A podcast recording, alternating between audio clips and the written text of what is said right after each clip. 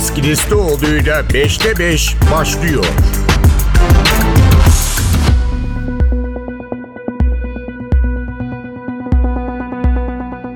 Merhaba 5'te 5'le karşınızdayız. Bu hafta malum Türk futbolu içine düştüğü utanç tablosunu konuşuyor. Aslında tüm Türkiye konuşuyor. Ve buradan nasıl çıkacağını tartışıyor. Tartışma Ankara gücü Rize Spor maçında hakem Halil Umut Meler'e yumruklu saldırı sonrası başlamıştı. Aslında bu son noktaydı. Daha önce de futbol camiasında çok büyük tartışmalar yaşanmıştı. Ama tabii bir spor kulübünün, Ankara gücünün başkanının hakeme saldırması süreci farklı bir noktaya taşıdı. Kendisi aynı zamanda eski bir milletvekili de olan Faruk Koca'nın attığı o yumruk sonrası Türk futbolu nereye gidiyor sorusu sorulmaya başlandı. Teşhis ne? Tedavi nasıl olmalı? Anlaşılan o ki kangren bir durum var ortada. Hal böyle olunca da kangren olan uzuv ya kesilecek ya hastayı kaybedeceğiz yorumları da yapıldı. Biraz öyle bir noktadayız. Bu hafta 5'te 5'te yıllardır süre gelen bu sorunda 5 soru sorup 5 cevap arayacağız. Bu arada Türkiye Futbol Federasyonu Başkanı Mehmet Büyükekşi'nin açıklamaları vardı. Maçlar süresiz olarak ertelenmişti ama nihai karar ligin 19 Aralık'ta yani önümüzdeki hafta salı günü yeniden başlaması. Bu hafta oynanacak maçlarda 10 Ocak haftasına ertelendi. Dolayısıyla takvim yeniden rayına oturtulmaya çalışılıyor ama Türk futbolu oraya oturabilecek mi? İşte bunu hep birlikte göreceğiz. Biz bugün programda sporcusundan hakemine, kulüplerden federasyon yöneticilerine, siyasete, medyaya ve onların karnesine bakacağız. Konuğumuz spor yorumcusu Cem Dizdar. 5'te 5 başlıyor. 5'te 5. Cem Dizdar yayınımıza hoş geldiniz. Merhaba, kolay gelsin. Teşekkürler. Ben açılışta kararı biraz söyledim. Aslında önce meseleyi herhalde teşhisle tartışmak doğru olacak. Yani doğru teşhisi koymak tedavi için de gerekli koşul. Türk futbolu aslında zaten uzun yıllardır sanırım bir sarmalın içerisinde en azından dışarıdan görülen tablo bu. Siz böyle alt alta sıraladığınızda o sorunları nasıl sayarsınız? Sorunlar bir kere iktisadi, çok temeli iktisadi sorunlar bunlar. Bir şeyin iktisadı bozuksa mantığı da bozuk oluyor. Çünkü bunlar birbirlerini kovalayan işler. Hani hı hı iktisadın bir disiplini der ki altyapı üst yapıyı belirler. Hı hı. Altyapısı bozuk olunca işin üst yapı da buna bağlı olarak bozuluyor. Evet üst yapı da altyapıyı etkiler ama bizim üst yapılar altyapıları pek etkileyemiyorlar. Hı hı. Şimdi bir kere işin kurgusu, kuruluşu bozuk. Kuruluşu bozuk olduğu için de hani düğmenin yanlış iliklenmiş gömlek misali ona kravat takmak mümkün olmuyor. Belki kadınlar yaka iğnesi takarlar onu bilemiyorum ben erkek olduğum için. O da, o kravat örneği, gözükür. Kravat örneği, kravat örneği bana şey geldi yani daha doğru geldi. Yani en azından kravat takmayan birisi olarak takanları anlayabilirim. Şimdi bu bir sıkıntı. Bugünkü anlatıdan da anladığımız bunun çözümü bu, bu tür toplantılar, bu tür açıklamalar bu dil değil. Hı hı. Yani bu anlatıların hepsi aslında çözümsüzlüğün yeniden üretimi, var olan mevcutun yeniden üretimi üzerine kurgulanmış bakış açıları. Hı hı. Şimdi ısrarla biz de işin iyi yanını, güzel yanlarını öne getirelim. Güzel mesela orada söyleyemedik. Güzel yanı nedir bilmiyoruz. Güzel yanı belki diyeceğiz ki milli takımın işte Avrupa Şampiyonası'na grup birincisi gitmesi. Ya bu şaşırtıcı bir şey değil ki zaten bu kadar büyük bir ülkede, bu kadar derin, geniş kaynağı olan bir ülkede bu zaten olması gereken bir şey. Hı hı. Şimdi altyapı bozuk olduğu için bu doğrudan olarak doğrudan kültürel meselelere işaret ediyor. Somutlaştıralım. Bunun, yani altyapıdan evet, sorun do, derken. Olaya altyapısı şu. İktisadi olarak sürekli kaybeden bir ekonomisi olan oyun hı hı. hızla lümpenleşiyor. Hı. Yani şimdi, şimdi bizde buralara takılanlar olmuyor. Oyun sürekli lümpenleşiyor. Lümpenleşmiş bir oyunu rasyonel halde hayata geçirmek mümkün değil. Çünkü hı hı. oyun sürekli kayıplarıyla birlikte, maddi kayıplarıyla birlikte o kayıplardan üleşenler, o kayıplardan faydalanan kim olduğunu bilmediğimiz, aslında kurcalasak bulabileceğimiz yani ciddi bir araştırmayla, ciddi disiplinli bir çalışmayla ve kolluğun rahatlıkla bulabileceği kayıpların önüne geçildiğinde bu lümpenleşmenin de önüne geçeceğiz. Dikkat ederseniz ülkenin futbol ekonomisi sadece transfer politikalarına kurguludur. Hı hı. Yani bunun oyuncusu yoktur. Bu ülkenin oyuncusu yoktur. Bana kimse Arda Güler demesin yani. Hı hı. Oyuncusu yok ülkenin. Bu kadar büyük bir ülkenin oyuncusunun olmamasının nedeninin peşine düşmek gerekir. Çünkü o oyuncunun olmama nedeni oyuncuların yeteneği ya da yeteneksizliği, çalıştırıcıların becerisi ya da beceriksizliği değil. Bu işte üleşenlerin fazlaca pay kapıyor olması. Sanki bir sahici yarışmayı izliyormuş gibi bir duyguya kaptıran taraftarlar ki zaten tarihsel olarak Türkiye yanlış konumlanmış bir yer. Tarihsel problemi var Türkiye'nin. Yani kimse kentinin takımını tutmuyor. Cem Dizdar Samsun'da doğmuş, büyümüş birisi olarak Beşiktaş taraftarı. Şizofrenik bir durum yani. Hmm. Ya şimdi kültürel dediğim meseleler bunlar. Çünkü hmm. yerindeliğe, yerindeliğe, oraya aitliğe ilgi, oraya aitliğe dair bir duygusu olmuyor ülkemizin. Hı hı. Merkeze topladığımız için yani 17-18 milyon insanı İstanbul'a topladığımız için işte Ankara İzmir'i de bir beraberine katsan insanları merkeze topladıkça insanların yerindelik ilişkileri bozulmaya başlıyor. Bu bir kültürel sorun. Peki. Sosyolojik bir sorundan bahsediyorum. Hı hı hı. Şimdi bu sosyolojik sorunun futboldaki karşılığı tam da bu. 25 milyon Fenerbahçe, 25 milyon Galatasaray, 15 milyon Beşiktaş deniyor. Şimdi böyle bir durumda yarışma irrasyonelleşiyor. Yerindelik mümkün olmuyor, yetiştiricilik mümkün olmuyor ama Türkiye'nin bütün meselesi kendi bildiği şeyi bilmiyormuş gibi yapmak. Bunu herkes bildiği halde yani bu derinlikte bilmese de kabaca bildiği halde bununla ilgilenmez. Sadece hmm. sonuç ve şampiyonluk duygusuyla ilgilenir. O hmm. nedenle de öfke de aslında bir gösteriden ibaret. Hmm. En son hmm. Halil Umut Meler'in başına gelen şey aslında bir güç gösterisidir. Hmm. Halil Umut Meler üzerinde hakemlik otoritesi üzerinde gücünü tahkim eder, gücünü hmm. gösterir. İşte otoriter yapılar. Bunu bu işte artık ne diyelim en uç noktada gördük. Bu kulüp başkanı şeyi yumrukladı. E futbolcu da benzeri davranışta bulunuyor. Yani Hı-hı. sözel düzeyde.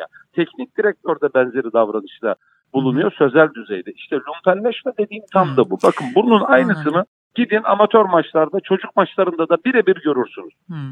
Yani bütün bu virütük, bu enfekte hal, yani zihinsel enfekte hal toplumun her yerine nüfuz etmiş hmm. durumdadır. Bu en görünürü olduğu için toplum irkilmiş gibi yapar. Bugün itibariyle de unuttular zaten konuyu, kapattılar, geçtiler. Biraz Herkes, öyle oldu e, Kopenhag Galatasaray maçıyla ilgilenir oldu yani. 5'te 5 Şimdi biraz karne de verelim. Yani siz aslında temel sorunu yani kök sorunu bu şekilde tanımlıyorsunuz. Söylediğiniz şey çok önemli ama ikinci sorum yani hem hakemler hem futbolcular hem yönetimler açısından biraz böyle karnelerine de bakalım istiyoruz. İkinci sorum da hakemlerle ilgili olacak. Şimdi biz küçüklükten beri maç izlerken yani eskiler daha iyi bilir belki hakeme gözlük eline sözlük diye bir öfke tezahüratı vardır. Çocukluğumuzdan beri biliriz. Hiç futbola ilgilenmeyenler bile bilirdi. Yani şiddeti kabul etmek elbette mümkün değil. Ama pek çok meslekte kalitenin düştüğünden de bahsediyoruz. Türkiye'de böyle genel hakemlik açısından bakıldığı zaman hakemlere nasıl bir karne verirsiniz? Yani bir taraftan da insanlar bu kişiler. Geniş bir sahada olanlarla ilgili bir karar vermeye çalışıyorlar. Hata da yapabilirler. Yani böyle durumlarda yalnız mı kalıyorlar, savunmasız mı kalıyorlar? Hataları oluyor mu? Yani böyle bir genel karne verilmek istesek hakemler açısından nasıl bir tablo var ortada? Şimdi oyunun bileşenleri içindeki en eğitimli grup bunlar. Hı hı. Bunlarda şey yok yani öyle kaçak yok. Hı. Hani sağında solunda hı. en eğitimsizleri aralarında şu da eğitimde. Bileşenler arasında futbolcular, teknik adamlar, idareciler arasındaki en eğitimli grup Merkez Hakem Kurulu'nun altında hı hı. çalışan bu hakem topluluğu. Hı hı. Yani gidin bakın hepsi üniversite mezunu okumuş yazmış insanlar hı hı. ve bunlar karar mekanizması, işletim sistemi, karar verme sistemi olan insanlar. Hı hı. Şimdi sorun şu. Yani hakemlerin performansını düşük göstermek için bu dili meşrulaştırmaya çalışan hı hı. aslında oynayamadığı oyun üzerinden bak hı hı. bu oyun bu ülkede oynanamıyor. Hı hı. Oynanamıyor yani. Oynanamadığı için bu kadar yabancı gelsin, yabancı gelsin, yabancı gelsin deniyor. Hı hı. Aslında bu teorik bir oyunumuz yok. Taktik, teknik de yok. Antrenman zaten yerlerde sürünüyor. Yani daha dün akşam oynanan Kopenhag maçından sonra Galatasaray yani ülkenin geçen senenin şampiyonunun teknik adamı diyor ki rakibimiz çok koşan bir takım. Hmm. Bunun itirafı şu biz koşamıyoruz. Hmm. Yani o koşuyor biz da hiçbir zaman koşamadık olmamız. zaten öyle baktığınız zaten zaman sorunumuz. yani. yani. Aynen tam da sorun bu. Şimdi bütün bu eksikler yani oyunun bizden istediği eksikleri giderecek organizasyonumuz olmadığı için hı bütün yükü hakemin üzerine hı yıkıyorsun. Çünkü diyorsun ki hakemin kararı maçın sonucunu etkiledi. Maçın sonucunu koşamayan futbolcu etkiler. Hı. Bakın koşamayan futbolcunun etkilediği sonuçtan kimse bahsetmez. Hı hı. Bu ülkede antrenman yapmak yani uluslararası düzeyde yarışabilmek için Şampiyonlar Ligi, hı hı. UEFA, Dünya Kupası, Avrupa Şampiyonası için antrenman yapabilmek mümkün değildir. Çünkü senin oyuncuların, profesyonel oyuncuların ağırlıklı olarak yaşlı yabancılardan oluşur ve antrenman yığının, antrenman düzenlemen onların sıhhatlice ligi tamamlaması üzerine kuruludur ve bu o 18 ile 26 yaş arası buralı çocukların antrenman ihtiyacını karşılamaz. Hmm. Yani çok Peki. temel bir sorundur bu. Bizim antrenman sorunumuz var. Şimdi bu ülkede oyuncu yetişmezken diyorlar ki yani sen, sen- Hı hı. siz demiyorsunuz da diyorlar ki hakemlere bir karne verelim. Hakemler uluslararası maçlara çıktıklarında üst seviye puanlar alıyorlar. Aralarında Cüneyt Çakır işte bir önceki grubun en Hı hı. önemli hakemi. Milenyum'un ilk 10 hakeminden ikinci sırasındakiydi. Hı hı. Yani milenyumda seçilen 10 hakemden yani o bir yüzyıl içinde o kadar hakem seçtiler. Bir tanesi bizim ülkenin çocuklarından biriydi. Ve hakemlik meselesi üzerinde tepinen iktidarlar yani kulüp iktidarları, kulüp iradeleri bunları işsiz bıraktı. Hepsini attılar sonra utanma belası geri aldılar ve Cüneyt Çakır ve Bahattin Duran'la diğer arkadaş Tarık Ongun'u Dünya Kupası'na Hı hı. göndermedi bu ülke. Yani kendi çocuklarını hakemlikte en üst seviyeyi temsil eden, uluslararası seviyeyi temsil eden, ülke futbolunun üzerindeki hakemlerini Dünya Kupası'na göndermemek gibi böyle bir marifete sahip oldu. Hı hı. Yüksek bir marifettir bu. Şimdi dolayısıyla hakemin karnesini verebilecek insanlar şu anda mevcut paydaşlar değildir. Hmm. Bunların hiçbir tanesi futbolun yani hani biraz daha sert ifadeler kullanmak gerekirse hani çuvaldız falan Hı hı. dediğim için söylüyorum. Ee, futbolun mevcut işleyişi içerisinde futbolun F'si ile U'su arasındaki ilişki kuramayan insanlardır. Kurulamaz. Çok kolay yapılacak şeyleri zorlaştırırlar. Hı hı. Zor işi de çözemedikleri için bizi bu kısır, yavan, sıradan oyunlara mahkum ederler. Peki. Açıp televizyonu, bugün şimdi Sayın Büyükekşi diyordu ki maçlara 3000 kişi geliyor, futbolun iyi yanlarından bahsedelim. Ben oturup bu maçların çoğunu izliyorum. Sadece benim için zaman kaybından başka bir anlamı yok bu işlerin. Çünkü hani ben bu işten bir şekilde geçimimi sağlıyorum, para kazanıyorum. Hı hı. Yani işim olmasa yan gözle dahi bakmayacağım maçlara. İşin iyi yanı vardır. Gelin 3000 kişiyi 15 bin kişiyi çıkartalım demenin bir alemi yok. Hani ürün ortada ve görünüyor. 5'te 5.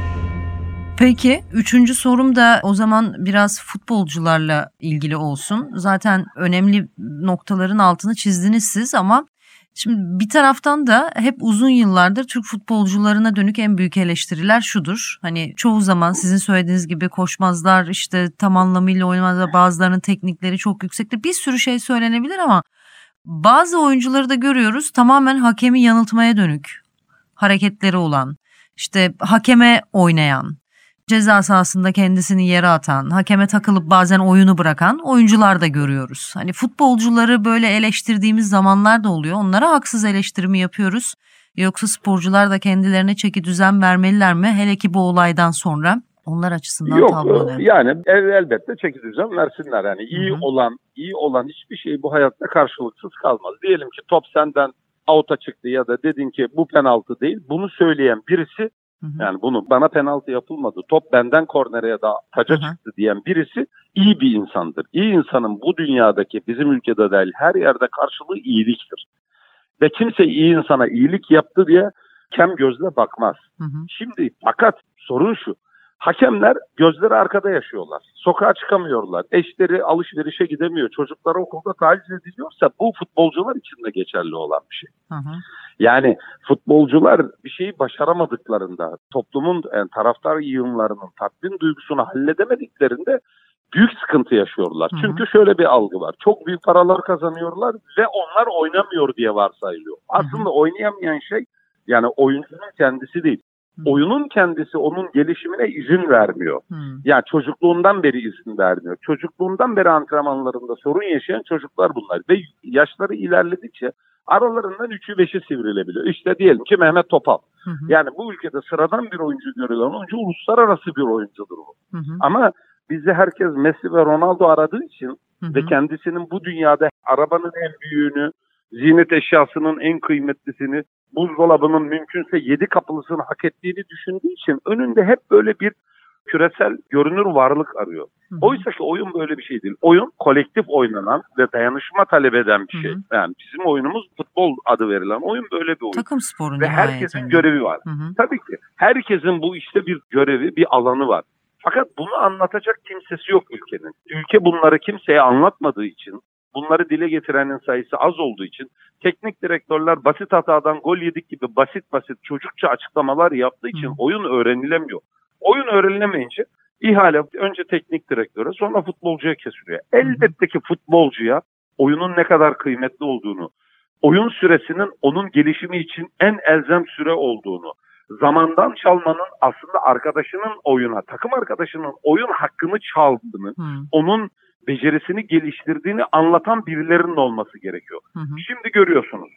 Teknik direktörlerden hiçbir tanesi zaman çalma konusunda kenardan oyuncularını uyarmıyor.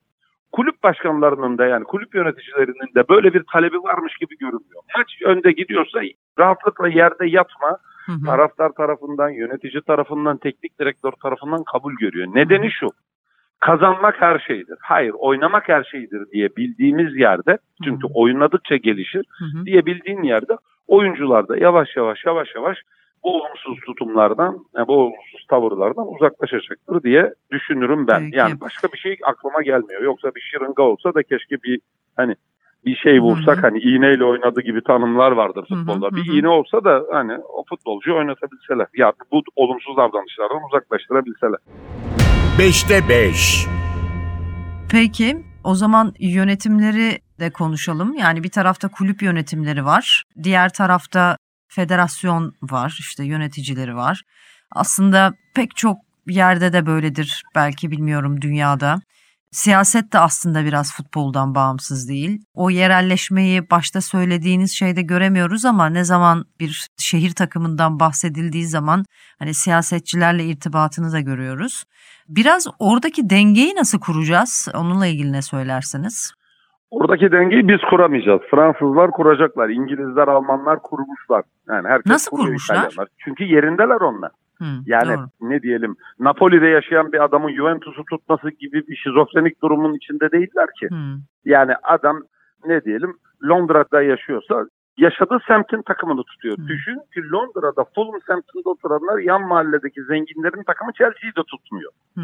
Yani herkes kendine ait yerindelik meselesini çözmüş toplumlar bunlar. Hı. Çünkü biz geç kapitalist ülkelerden birisi olduğumuz için hı hı. kafamız iyiden iyiye karışmış durumda. Şimdi siyaset niye o işin bu kadar içinde? Olmazsa olmuyor. Çünkü bütün yığınlar yani büyük oy potansiyeli bu üç takımın etrafına doğru yığılmış durumda. Ve bütün avantajlar bu takımların lehine kullanılıyor. Hı hı. E işte bir parça da eski şampiyonlardan Trabzon'un lehine. Diğerleriyle borç meselesinde bakın kazanım çok az takımın kazancı vardır Türkiye'de. Hı-hı. Maddi kazançtan Hı-hı. bahsediyorum. Hani parası olarak artıda olmak ya da dengede Hı-hı. olmakta. Bu üç takımın, baştaki üç takımın bu kadar olumsuzlukta lehine olmasının nedeni arkalarında çok büyük tatmin edilmesi gereken kitle olması. E, siyasetin bundan uzak kalmasını Hı-hı. nasıl beklersiniz ki? Bu İngiltere'de olamaz. Yani Hı-hı. adam tutup da Manchester United'ı ya da Manchester City belki belediye başkanının işi olabilir o. Hangisine artık iltimas etmeyi, geçmeyi düşünüyorsa. Hı-hı. Oralarla bizim sosyolojimiz, tarihselliğimiz hmm. aynı değil. Hmm. Şimdi bizim tarihselliğimiz biraz bunu zorunlu kılıyor. Normalde siyaset bu işe karışmasa şu anda bu takımların hiçbir tanesinin adından söz edemezsiniz. Çünkü kapatılır. Ya bunlar anonim şirketlerin tamamı anonim şirket olsa iflas etmiş bunlar gitmişler yani. Hmm. Paralarını ödeyemeyecek bir endüstri faaliyeti sürdürür mü insan? Nakliyesi olmayan bir malı bir yerden bir yere götürtür mü insan? Yani bunların hiçbir tanesi olmayacak işlerden. Yani Türkiye'de siyasetin bu kadar oyunla içli dışta olmasının nedeni de sosyolojinin anlattığı hmm. bir şey ve kulüplerde bunu kullanırlar. Hmm.